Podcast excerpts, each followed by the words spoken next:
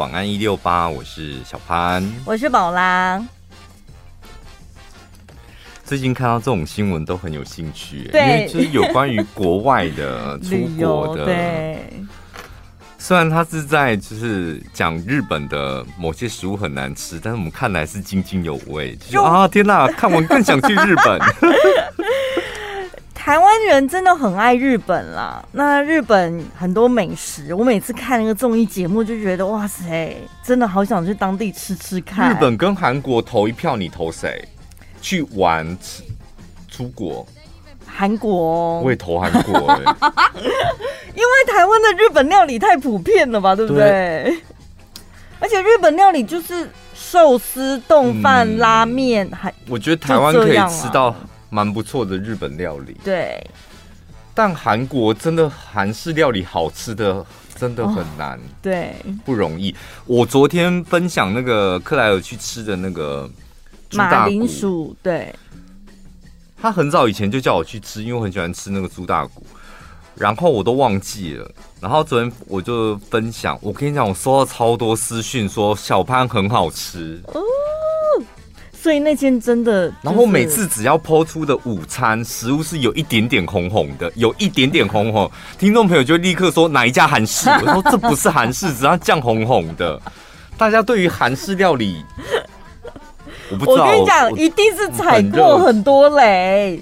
大家很热衷韩式料理，一定很多人就是踩过很多雷，然后每次吃就觉得这又不是韩式，然后你越吃不到，你越心里会很纠结。所以一看到有人分享韩式，他就会很想要知道是哪一间。因为我老实讲，台中目前真的好吃的韩式我吃过的，嗯，我真的觉得是没有雷，然后吃进进去吃是可以大方的，什么都点来吃这样。我觉得只有一间，我目前只只能够投给一间而已。那个嘛，斜坡上，嗯嗯，你是不是也一间？那间是真的没有二间吗？你觉得还可以的，还不错的。我想不出来，我想不出来。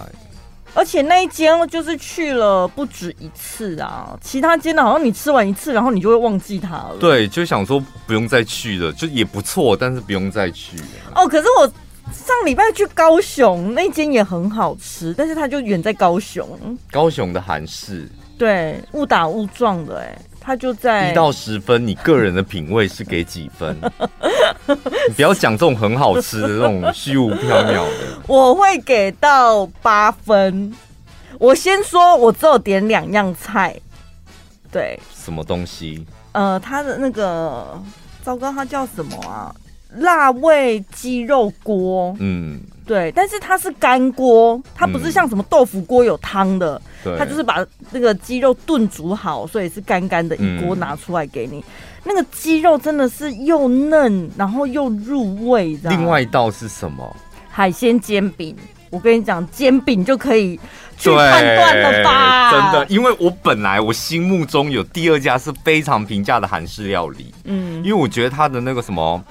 就韩式牛肉锅、辣味牛肉锅、猪肉锅都还蛮好吃的。嗯，但有一次我就是午餐就点了他的煎饼，我跟你讲，整个扣到零分。真的不会，我点我去高雄那一间煎饼完美，我它的厚度完美，然后它旁边就是所有的边边角角都是恰恰，也是很刚好的。嗯、然后里面的那个呃，就是面饼的中间是有 Q 度的，非常完美。还有它的那个酱。啊，海鲜煎饼的那个蘸酱，应该是有用了韩国麻油，撒上白芝麻，然后再用一些醋去调味，恰到好处。哎、欸，你讲到韩国料理，你整个人就不一样了。真的吗？充满自信，是不是？对，你有一点东西哦，因为你在形容任何其他料理的时候，都觉得好的啦。啊，真的哎，像我真的我也是投韩国，因为韩国你说那个猪大骨，嗯，那个叫什么马铃薯猪骨骨汤，对，那个我很爱。然后煎饼，然后烧肉，然后晚上再吃炸鸡。我现在又回想起来，就是我疫情前最后一次出国，就跟我的好姐妹去韩国，然后我们放完行李之后，第一餐就是去明洞吃那个。猪大骨汤，嗯，两个人一大锅这样，啊、那个味道我现在都觉得什么的，对，感觉现在鼻子里都闻到那个味道了。而且就搭配好吃的泡菜，真的觉得哇天哪、啊！就是不去哪里玩都没有关系，韩国你也不会去哪里玩啊，不需要，就吃买这样就好了。对，因为也没什么观光景点好好看的啊。因为我们都一直待在市区啦，对，我们 我们不想去探索其他地方，不想不想。我杉林溪就很漂亮了，干嘛去韩国啊？去看那些花花草草啊，真的。因为我们两个很合哎、欸。可是釜山海云台，你不会想要去看看吗？我会想去的原因是因为他那里的那个海鲜，不是它最有名的是猪肉饭。但你不是海鲜出名吗？他那里最有名，它有那个啊，糟糕，那正确名称应该叫什么？就是饭吗？不是，就是饭里面猪肉汤饭还是什么？哦，汤饭最有名的就是汤饭，哦、就是它那有一条街这样，哦、当然是吃它的汤饭呐。海边干嘛？肯定就很漂亮啦。不是，他吃饱出来透透气可以。海港，海港，海鲜是比较新鲜的吧？对，就是、但是那个我刚刚讲的那个是我第一印象啊。哦，对，汤饭。因为我跟你讲，我自从看了《世界小吃》，我好想吃汤饭。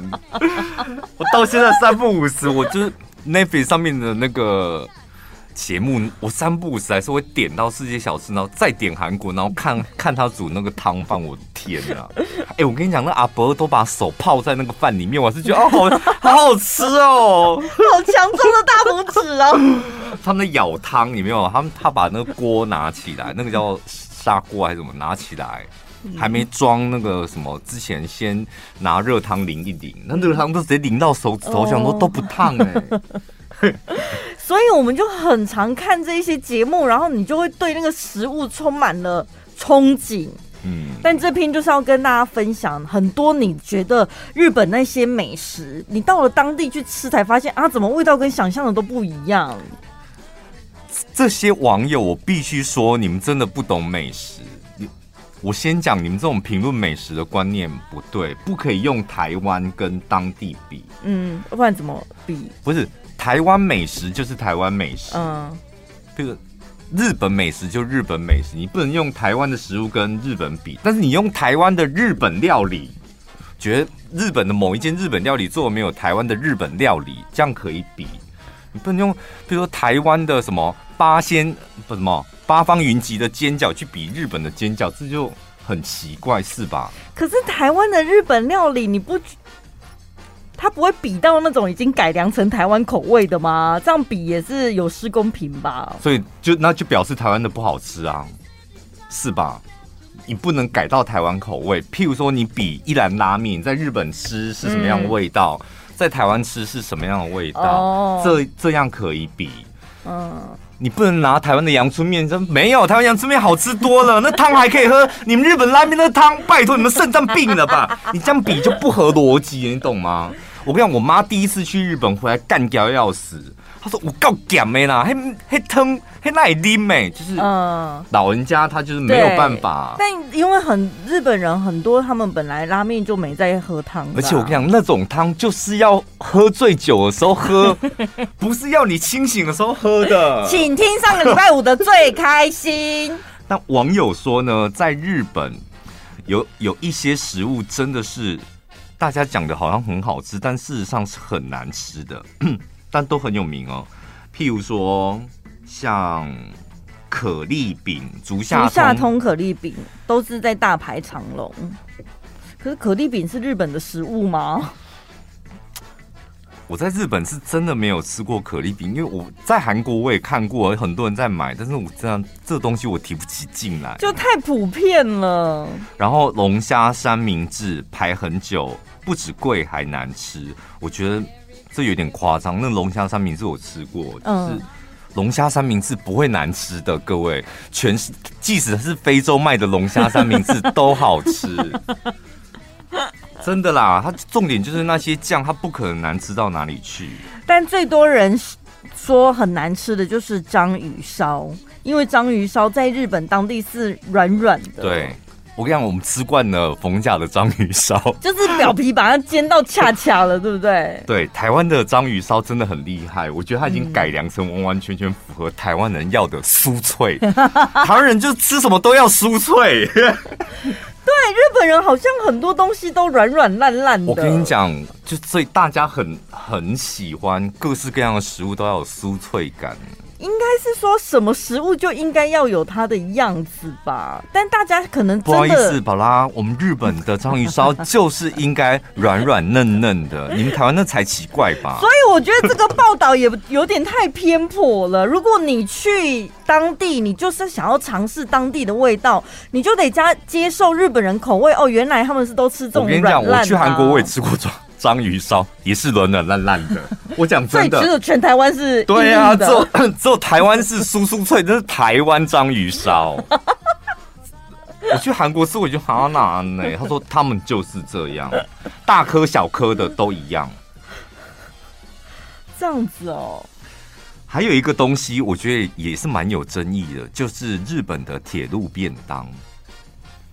我跟你讲，这个老人家去绝对干掉。为什么？因为太因为是冷饭嘛？对，冷饭冷菜。Oh. 我跟你讲，这台湾老人家，就如果他没有去几次日本，他会没办法接受。嗯，他光是看你从冰箱里面拿出便当，上了火车之后，接下来打开来吃，他就想说：你中奖。微波炉呢？就他没办法接受这个流程，你知道吗？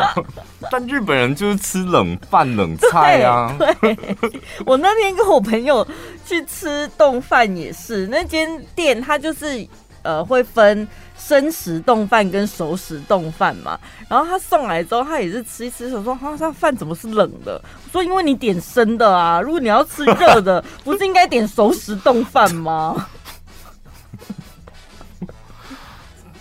就跟你说，哎、欸，不好意思，你们寿司怎么有点凉？是一样的道理呀、啊。我我倒是，因为我是一个很爱吃便当的人，嗯、所以台湾的便当我也很喜欢吃。然后去日本的铁路便当，我也是吃过两三次。我每次、哦、真的哦，好酷哦！真的就是搭他们的那个火车，然后吃。我跟你讲，我觉得每次都很开心哎，就是打开的那一刹那，就觉得就开始开心。但是我觉得日本的铁路便当还有一些是大家也台湾人不适应的，除了冷饭之外，还有就是他们酱菜很多。对，我就是爱酱菜，我就是爱酱菜的那一派的。而且我跟你讲，饭冷啦，然后重点是还好吃，我真的觉得非常厉害。嗯，就冷的饭配冷的酱菜放进嘴巴里面，那个饭还是 Q 的。对，那蛮厉害的，它没有硬掉什么。没有啊，那个饭就是冷掉还非常好吃啊。但是不是日本本来就是酱菜蛮多的？对，他们定食怀石料理什么本来就都是一小碟一小碟。我跟你讲，之前 带听众朋友去日本，嗯，阿寒湖，然后住一家就是很老的饭店，就是那种很有历史的，然后装潢是属于旧旧，但他们的餐点就是非常有名，就是有。什么烤牛排、煎牛排，那个厨师就在你面前讲早餐哦，嗯，早餐，所以大家都去排那个牛排，然后我就一个人疯狂的看梅。配他们各式各样的酱菜，然后听众朋友想说：“哦，小潘你还真聪明哎，就是先吃点别的，不然那个牛排排好久。”我说：“没有，不想要吃那个。”我早上看到粥跟酱菜，我跟你讲，不管人在哪里，我就是锁定粥跟酱菜，而且一碗接一碗。我去连去万豪，我有一次万豪，然后他有送那个早餐，嗯，然后我。本来是没有吃早餐的，然后就问一个朋友说：“哎，那你要不要来那个饭店吃早餐？因为他们好像是 buffet 的，然后可以时间蛮长的。嗯、然后他来，他也是傻眼，他想说：哇，这个早餐就就是 buffet 啊，就什么东西都有。这样从头到尾有跟他聊天，我也只吃粥跟酱菜。而且我为什么住万豪，你知道吗？我就是上网搜，他有含早餐。早餐对，我跟你讲，我他们因为我通常不会含早餐，然后。他有含早餐，那我想，那早餐到底什么？上网搜，我跟你讲，一看到有粥跟酱菜，我眼睛立刻发光。我小时候去住神旺，那时候还有神旺大饭店，我跟你讲，为什么一直去住神旺大饭店，就是因为它酱菜很多，还有粥，它有白粥，不是那种有蓝地瓜的那种。嗯嗯嗯。可是酱菜最常见就是面筋，嗯，然后花生，还有那个鬼样红色的那个滴滴的那个。大概就这四个就紧绷了吧？哪有？还有那个啊，辣笋啊，啊，对对对对，姜啊，嫩姜啊，哦，那个你也可以。我爱吃嫩姜，但我还自己做。你们看过我的 IG？我还自己学阿芳老师那边腌嫩姜嘞。那日本酱菜的类型是什么？更多是是、啊、他们很多，他们有很多我们不认识的小鱼干的菜，没有大部分的菜大根什么的，哦、他们有很多。还有像小洋葱那一类的，我不知道那个到底叫什么。嗯，就是可能是日本的蔬菜。对，很多奇奇怪怪的蔬菜。然后，但也很符合你的口味，是不是？我跟你讲，只要腌过，我都觉得好好吃。就你知道，我知道，我对于那种腌过的东西，我都觉得这个腌的人他是先摘下来风干。你知道，他所有蔬菜要腌之前一定要撒盐，然后去水这样。嗯嗯然后我就会很多画面，我就觉得天哪，有够好吃！所以那东西吃起来特别有味道。当然，当然，因为那是人工做出来的啊。就是在日本有一些过誉的食物，就是大家好像吹捧的太高，但事实上它很难吃。其实台湾的夜市也有很多，嗯，这种所谓的过誉食物，尤其有一些名店呐、啊，你看大家。讲成这样子，你对他期待值就越来越高。我后来就觉得这样子，嗯，丢呢。人家本来搞不好是蛮好吃，是你自己对他期望过高。例如丹丹汉堡吗？我到现在我还没吃过哎、欸。他到底精彩在哪哈？各位听众朋友。可是你们仔细去看人家推荐，人家也没说丹丹很好吃吧？人家是说丹丹的。项目很多，然后不受时间的影响，你可以在这个时间点也点到蛋饼还是？没有哦，你们吹捧成这样，就好像是去高雄一定要吃一下丹丹汉堡啊！什么叫品相很多？这是什么说嘴？就讲了一副我们去高雄要试试看，但你就试过一次就差不多。可是这种感觉就很像大家会跟你讲说，你来台中一定要吃短米筋跟麻薏一样。我们没有说它很好吃，但是只有台中有，是这个概念吧？对，台中有。对啊，但是不见得很好吃啊。但是好像比较少，我们会极力推荐外地人来吃短米羹还有麻薏，因为它是真的很挑人。嗯，所以你外地朋友来，你也不会推荐他这个东西，除非人家问他。如果他的提问是说当地的特色名产，那就是会讲。像我外县市的朋友来，他说他带一个东西走，那他要买什么，我就推香格里坊。哦，我说香格里坊你可以买了一些呃那个蛋黄酥，然后它旁边的太阳饼，那个是你自己都会想当一个点心的。对，可以。不然就是你，你真的要我想，我还想不出从台中带走什么回台北或回新竹。日出也可以吧？不可以。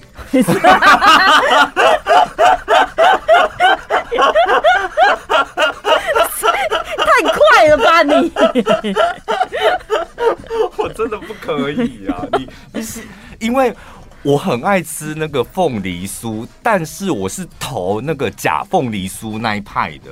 哦，我不要真凤梨酥，我要假凤梨酥。我自己是属于假凤梨酥那一派，就一定要用冬瓜去做内馅的。但如果你要吃真，对啦，就是可能会问一下朋友的需求。嗯，哎、欸，我也蛮推那个，如果对方是可以接受古早味的话，我就会推他那个台中密麻花。就感觉比较少看到，哦嗯、真的好过时的东西，干嘛啦？很很久远，真的就是很高渣逼呀。现在反而这种东西不好找，它才有特色。嗯，台中密麻花真有一阵子我们电台很疯。对。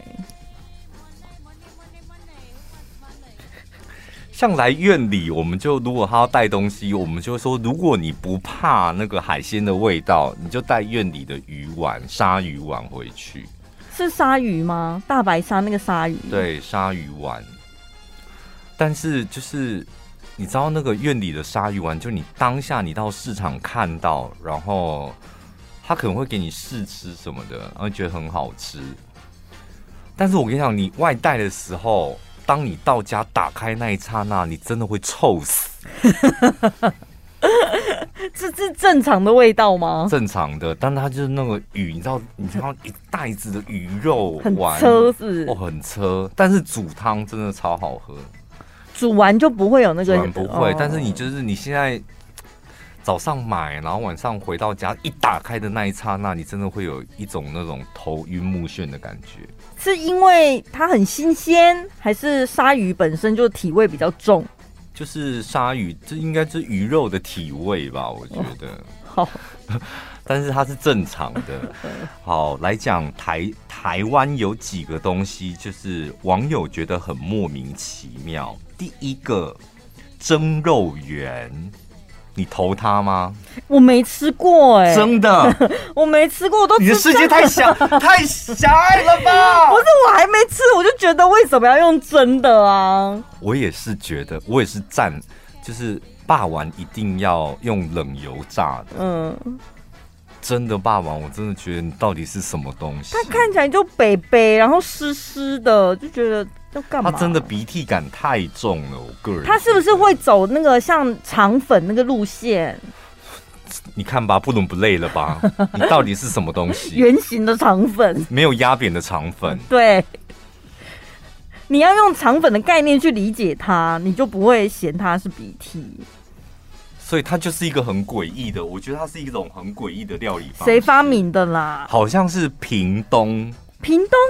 屏东，我觉得他们那里好像有名的有一个潮州蒸骂丸什么的。哦，我如果记得没错的话，丰原啊，丰原庙口那一间也很有名啊。对啊，但我没吃过，我都吃它对面的菱角酥。是真的，其实不难吃，就你吃两颗嘛，就真的，然后配它那个什么蟹肉羹什么的。嗯，但是就是蒸肉圆跟炸肉圆，我当然是选炸肉圆啊。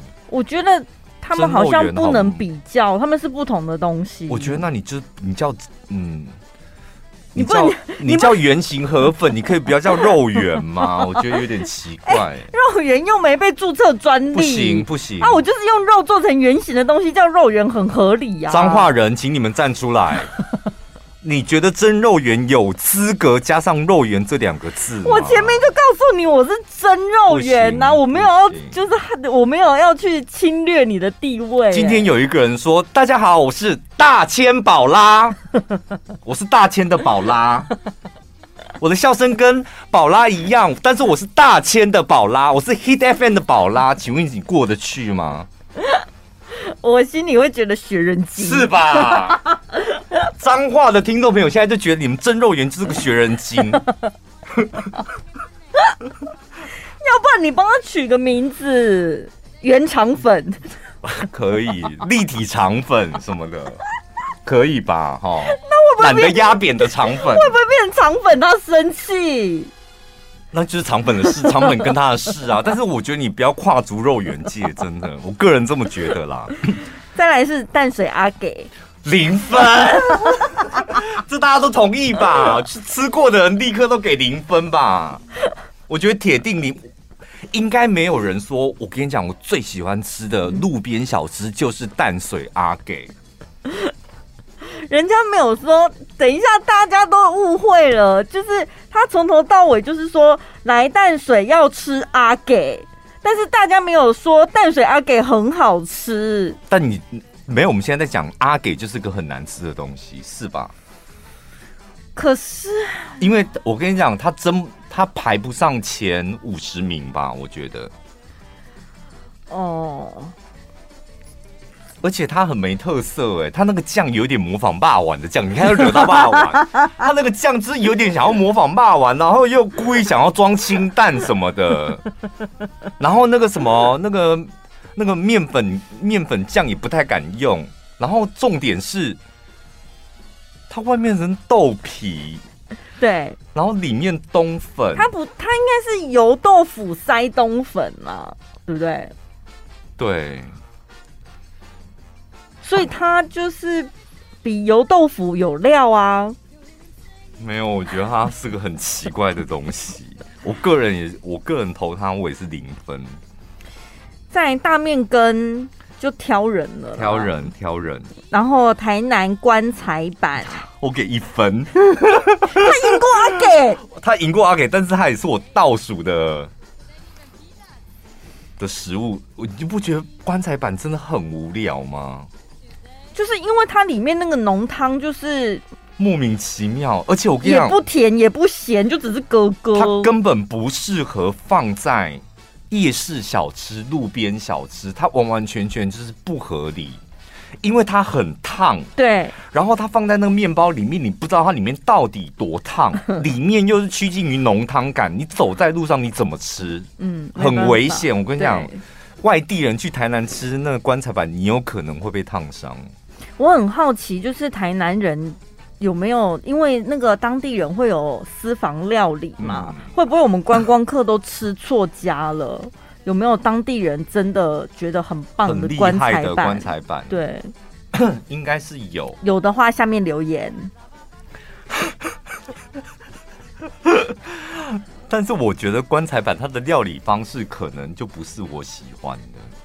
哎、欸，因为我是觉得很搞刚哎，我觉得店家也很辛苦。有个东西很莫名其妙，但是我觉得吃起来其实口味还蛮好的，就面包里面包面。你说像日本什么炒面面包那种吗？对，就那个东西我也觉得很莫名其妙。你到底要吃什么？你告诉我。吃碳水啊？你是不是懒得？你是不是懒得用盘子装？哦，找不到盘子，拿面包包起来，然后在家里再加你二十块什么，就是。放在面包里，就是面上加面，嗯，那么就叫面包冻吧，对不对？小麦冻，那个就传说小麦冻。还有网友是吃不惯那个鳝鱼意面，也是觉得腥味比较重。嗯，还有嘉义的凉面有个特色是他们家没奶汁的，有台北的我忘记是哪一家，就以前去玩夜店都会吃，也是有加没奶汁，没奶汁，然后混一点芥末，我觉得蛮好吃的。所以这也是挑人。对，顶边错到底是什么啊？基隆庙口的顶边错，就是呀，我觉得它有点像鸡，就是砍鸡的东西，然后一点点是面疙瘩的东西嘛，我也吃不出一个所以然。嗯，所以他们有一个很独特的，我也觉得印象上。我觉得他就是名字吓唬人。我老实讲，我讲真的，他就是一碗羹啊。哦。但是顶边错好像他会哎、欸、有一个顶，然后错出什么东西来，然后 我不知道，我个人我也吃不懂。龙凤腿是虾米？龙凤腿我不知道是什么。姜汁番茄，这你可以接受吗？我可以，我也可以，我觉得味道很棒。咸豆浆，我个人给零分。咸豆浆，我的爱。咸豆浆很不错啊，感觉它里面加了很多东西，就营养满点呢。我觉得它就是一个热腾腾的喷呐。对我来讲，我跟你讲，网友说大肠包小肠根本是致癌物大集合。我跟你讲，这种才好吃。请指名关之琳，而且而且关之琳旁边的嗯。关之琳旁边的 假关之琳，或是你知道，你知道他们不是两间店吗？对，那一间关之琳不见了、欸，什么时候？关之琳旁边的大肠包小肠不见了。哦，你说小小摊的那个，他收掉了。路口左边有关之琳，右边有另外一间比较白色招牌，对，不受瞩目的这样。嗯，他居然不见了。我想说，是打仗打输了吗？还是这么多年？还是换地方？嗯，他撑了这么多年，终于接受这个结果了。因为我记得小时候我还看过他，就一度想要跟关之琳是一拼生死。我跟你讲，因为疫情前这两摊的人排队人潮真的是差不多。因为有一些人搞不清楚关之琳的，他就会觉得啊，这边也有，而且他很他的招牌上面他也给人家写创始店，对对，所以就有一些不明就里的就会跑去。不明就里，他犯了什么错？就会跑去他那一摊。因为因为那个关子，我因为我去逢甲，我一定会买大肠包小肠。嗯，然后因为关之琳就是很符合我的口味，但是人太多，有时候懒得等，我就会去右手边那一间买。对啊，对啊，就会觉得应该差不多吧。我个人是觉得没有差很多，但是如果认真的评论的话，还是输关之琳一点。嗯，感谢热心的听众朋友告诉我们什么是龙凤腿，这是一种铜板小吃，因为。这个创始人呢，他是卖鱼浆的，有时候卖不出去的鱼浆又觉得太浪费了，所以他就灵机一动，加上一些蔬菜，用猪油网包起来，然后外面再裹上鱼浆，嗯，下去炸，这就叫做龙凤腿，因为看起来有点像鸡腿嘛，嗯，然后呢，以前那个年代，民国五十几年的时候。有钱人或者是节庆拜拜才吃得到鸡肉，那他这个是用鱼浆肉，对鱼浆去弄的，然后就想说，哎、欸，取个这个，它就是欧蕾啊，对，就取个龙凤腿，好像也蛮贵气的这样，所以里面呢，大部分就是鱼浆包高丽菜啊、红萝卜啊这种一些蔬菜在里面。说要去哪里啊？是不是有时候那个便当菜会出现？小朋友的营养午餐里面会有？你讲的那个应该就是藕类那一类的。对啦，鱼浆制品其实可以做很多东西。我上次好奸诈哦，怎么样？藕类 就藕类，还是那龙凤腿？不是，他独树一格哎、欸，哦、他弄出了一个自己的名称叫龙凤腿，嗯，就跟一般的藕类不一样了。藕类应该就只是单纯的鱼浆，像我上次说那个旗鱼藕类，它应该就是旗鱼浆，然后里面还特别包了那个水煮蛋。怎么样？那也是屏东名产呢。就好闹脾气的东西。你说这些节外生枝的鱼浆制品吗？那我们院里最有名的就是鲨鱼关东煮啊！真的，我们是用非常稀少而且难捕捉的鲨鱼肉去做成的关东煮，一颗一颗，而且故意做成圆形的。每个像黄金蛋一样，黄金蛋一包里面有大概五十颗，长得感觉好想去买哦。可以啊，来院里的人我们都会推荐他去买。你们要加油，闯出自己的名号，赢过新竹贡丸。不一样，不好意思，不一样。都是丸子啊。新竹贡丸为什么会红？因为新竹是美食沙漠。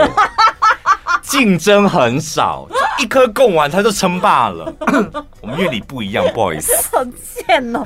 我看了这个新闻才知道，原来那个林氏璧他已经在日本待了四十多天了。嗯，好，看起来他是一个不会玩的人呢。为什么？因为疫情那时候常会听他看他上电视，或者是听他讲疫情，就觉得这个人讲话很诚恳，这样。嗯。那应该是除了研究都没有其他的兴趣了。对呀，他看起来是会会玩的样子吗？真的不太会玩呢。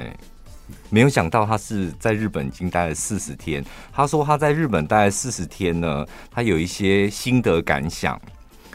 他说呢，第一个到处都有酒精可以用，口罩的覆盖率现在还是超级高。然后莫食、莫成、莫欲、莫医的标语到处都是，就是做什么事情都呼吁民众尽量不要交谈，对不对？莫就是闭上嘴巴的意思。对啊。莫衣是什么意思？我刚上网我也搜不到哎、欸。默默穿衣服。哦，是买衣服吗？就是服装店的时候你也尽量。莫食就是安静吃东西嘛。莫成就是大众运输，你就来保持安静嘛。那他们可能有公共澡堂，嗯、对不对？泡汤的时候就沐浴这样。那同理可证，莫衣不就是买衣服哦？嗯、他说日本人基本上都是有在防疫，而且已经完全融入生活。不过在经历了七波的疫情，人们已经淡然处之，不会大惊小怪。好像现在台湾也是。然后呢？还有就是自助结账、自助购票变多，已经减少人与人接触。我现在看到就是还要拿钱付钱收钱，我会觉得怎么会这么过时？就你应该提供个。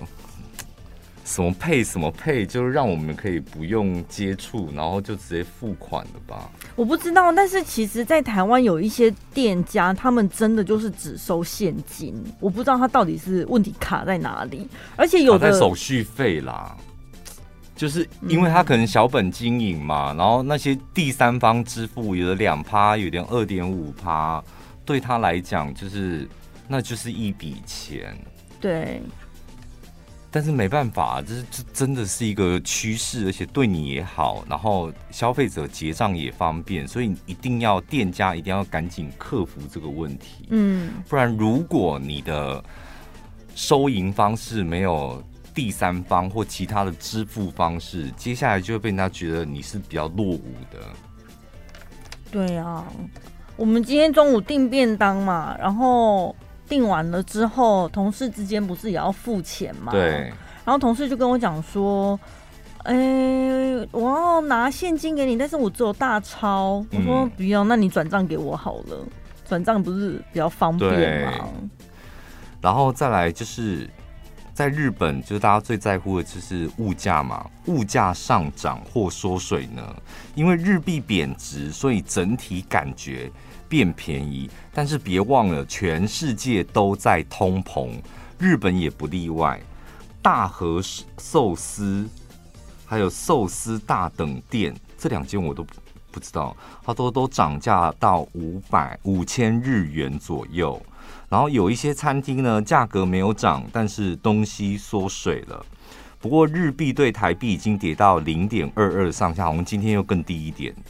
所以体感上你会觉得，哎、欸，我好像没付很多钱呐、啊，好像便宜了一点，这样。对，当然你到日本去玩，食衣住行就是可能价格涨一点，但汇率完之后，你就会觉得，哦，天哪，好便宜哦。嗯。如果你是在买，像有很多我身旁的朋友就问我说，那买精品呢？精品精，我跟你讲，这一两年老实讲，真的涨很多哎、欸。嗯。听众朋友，你们在逛星光三月的吗？我呃不是大圆百，我那一天去，然后走进 Prada 绕了一圈，我真的有点傻眼呢。因为我上一个 Prada 的包包大概在三年前买的吧，就五万块还可以在 Prada 买一个包包。嗯，现在我发现五万块在 Prada 你买到任何东西了，你要买到一个包包，一个就皮的一个包包，基本上差不多都要九万十万。很基本的，就是也不是什么网红流行款，就是一个基本款这样。这涨幅蛮吓人的哎！真的，你仔细搜一下，就是各大名牌，所以你不要再讲说什么啊、哦，现在去欧洲买那个名牌很便宜，去日本买很便宜，但是品牌他们都有涨价、嗯，不见得。然后再来，不再提供免费的塑胶袋。所以要自备购物袋了。以前在那个日本、韩国啊，哇，他们塑胶袋那边闷挤用压呀，底包底包啊，底压，然后呢，塑胶袋特别薄，你知道吗？对，是抵压抵。所以我以前都一直想说，呃，这这么先进的国家，然后塑胶袋弄成这样子，但是又材质又特别薄，应该是特殊的环保材质吧？没有。后来发现哦，不是哎、欸。我跟你讲，出国那种小塑塑胶袋真的很好用。嗯。因为你，打包你的内裤、袜子，你可以分门别类这样。的，但现在没有了，所以出国旅游，尤其到日本的，还是要有随身携带购物袋的习惯。大国药妆基本上都倒光了，他说剩下几间实体店好像都收掉，转到网络经营了。嗯，但是有些药局。嗯，反而到处都是，可能药的需求比药妆还要来得高。还有最再来，他说少了观光客，他说中国的观光客一时半刻还去不了，所以就很明显的，你知道日本最多的观光客就是大陆人，所以一时之间你现在会觉得日本好像人潮没有这么多，很清幽。其实包括韩国、日本、泰国，都有清幽感，对不对？对，然后再还有一点就是，你尤其我们台湾人也是讲华语的嘛，你去了之后，你会发现那些观光景点的店家，原本那些会讲英文跟会讲中文的店员都消失了，去哪了？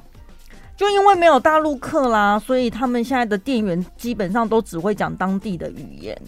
所以我们虽然开放，但是你去了可能不像以前沟通上面，你可能还是要带个翻译机。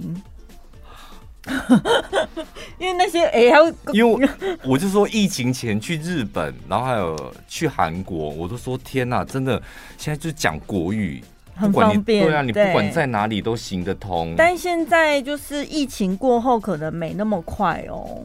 林世璧说，可能真的因为疫情的关系，就是连店员都不太会办退税，不会讲中文就算了，连退税都忘记怎么办了。他说他在东京已经办过四五次退税，几乎都遇到了一些困难，因为很多店员都忘记了。好像会哦，都忘记。过了两年没有按这些按钮。可是这几项我觉得还好啦，不会影响大家出国的心情，只是说你大概知道要多准备什么这样。所以日本还是可以去啊，因为可以啊。大陆他们现在还没有开放这么方便就可以出国玩的话，像好像日本、韩国邻近这些国家都还蛮清幽的。对，大陆不管出境入境，现在都还是很麻烦。我那个在大陆工作的朋友，他回台湾，现在现在是第八个故事了。他从他大陆这个朋友得到第八个故事了，在节目当中分享很划算。你 多交一点这种朋友啊！他来台湾，他回来的时候差几天就零加七，所以他还是他还是在三加四的那个。嗯救治里面，然后呢，他三天隔离完之后，跟我们一出来吃饭，他就立刻说：“我现在到底去哪里可以立刻确诊的？”嗯、我说：“什么意思？”因为他觉得这一波疫情早晚，他好像跟麻疹一样，全世界所有的人至少都得要得过一轮吧。嗯。但是就目前的防疫规定看来，与其在中国大陆被感染，他宁可在台台湾被感染。嗯。就是那个防疫规定。就自由程度，自由程度就是方便多了。你可以自己在家里，而且才七天。然后去大陆，它不只是十四加七的问题，它是不分青红皂白，你直接抓起来就是丢到方舱里面去。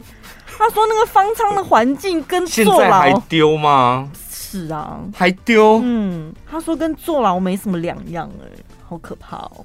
十四加七哦，我的天。嗯所以比较起来，他觉得他宁可这次难得回台湾，要不要在台湾赶快确诊一下好？不会，你们再忍忍，就等习近平他的二十大开开完，开完就会基本上就会你们就会比较像世界各国一样与世界接轨。这时候，所以他现在是什么用意啊？这么严格是要确保二十大顺利？政绩啊，不是要是政绩，疫情是一个政绩啊。Oh. 打贪是个政绩啊，经济是一个政绩啊，嗯，什么政绩二十大我什么，我习近平什么都很好啊，好啊，都好啊，祖国爱家爱家爱家爱，是吧？就是要上任了，总是要讲出一些政绩来。对，韩国呢，他们是全世界失眠最严重的国家。那之前我们有讲过这一则新闻，就是他们的睡眠不足的情况在全球是数一数二的。对，好像说什么低于七个小时，是不是？对，韩国的睡眠障碍患者从二零一四年的四十二万人，到二零二一年已经成长到七十二万人，平均呢是每年都成长大概八点一趴。然后呢，现在韩国呢已经把睡眠多元检查列为健保的给付项目。然后呢，疫情过后，现在韩国人忧郁倾向还增加，然后失眠的状况是更加的恶化。嗯，所以最近你看有很多韩国综艺节目或新闻，他们韩国现在最流行的。就是各式各样可以帮助你入眠的产品。而且你知道他们汉江都会举办那个什么发呆大赛，还有睡觉大赛，就是因为他们现在连简单的放空都做不到，压力太大，然后放空真的好难哦。怎么放空？你们告诉我，怎么放空？就什么都不要想啊，眼睛不要有焦距。你会想要放空，就是你已经开始控制不住、控制不住自己的思绪了。你的脑子就是你抓不住，在转，然后你还要控制它，什么都不要想，怎么可能？嗯，所以放空是非常难，除非你离开现在的生活、工作环境，离开才有机会有可能。我每次啊，只要遇到这种。啊，什么压力问题、失眠问题，我就会看韩国，想说啊，天哪，韩国好多人跟我一样。你不是因为看了他们，然后发现自己症状还算轻？对啊，我就想说，我在那边应该是算非常快乐的一群人呢。你去了之后，然后他们会说，哇，你好健康啊，潘先生。对，他说呢，韩国呃，国内相关的失眠的商机呢，二零一一年大概是四千八百亿韩元。就是折合台币大概一百一十四亿，到二零二一年已经来到了七百一十四亿元。有关于失眠的商机，比如说日常用品、床垫、枕头啊，甚至是药品啊、照明啊、家具、香氛一大堆，还有睡眠科技，像助眠耳机，嗯，然后智慧枕头、睡眠灯什么的，所有的东西，嗯，只要加上就是治疗失眠、针对睡眠、助眠这两个字，对。都可以大卖，助眠吹风机啊，台湾也很多，台湾也很多，还有那个什么吃了就好睡觉，呃，喝了就好睡觉的奶粉。台湾的益生菌跟什么？益生菌现在开始在哦，哦，还有另外一种东西就是减肥跟跟睡觉的，嗯，就找。保健类的，只要冠上这两个，基本上都会卖的非常好。对，我我有一次听那个珍珍讲说，我们之前节目有介绍过一次，才一次而已哦。芝麻再加那个蜂王乳，嗯，然后就是反正就是针对失眠的，对，就那么一次。他从此再也没上过节目了。你知道为什么？他说。